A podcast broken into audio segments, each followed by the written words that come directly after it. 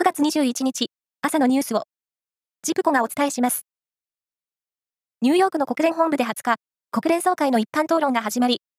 グテレス事務総長は演説で、国家間の分断により、世界がとてつもない機能不全に陥っていると危機感を表明しました。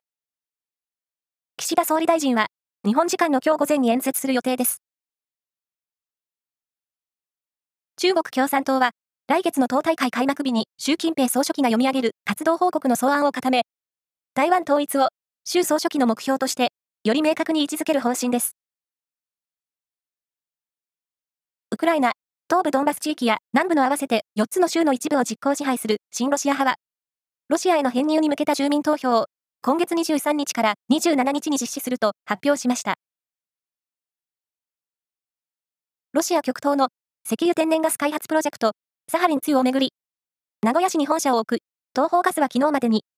ロシア政府が設立した新会社と液化天然ガスを調達する契約を結んだことを明らかにしました。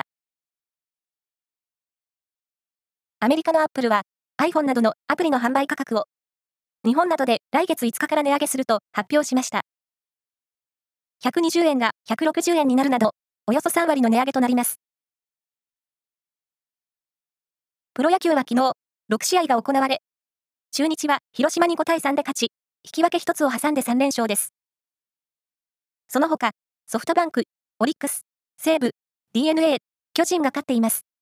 なお、日本選手のシーズン最多ホームラン記録の更新がかかったヤクルトの村上宗隆選手は、巨人戦に出場し、3打数ノーヒット、デッドボールが1つで、56号ホームランは出ませんでした。大相撲秋場所は昨日、10日目の取り組みが行われ、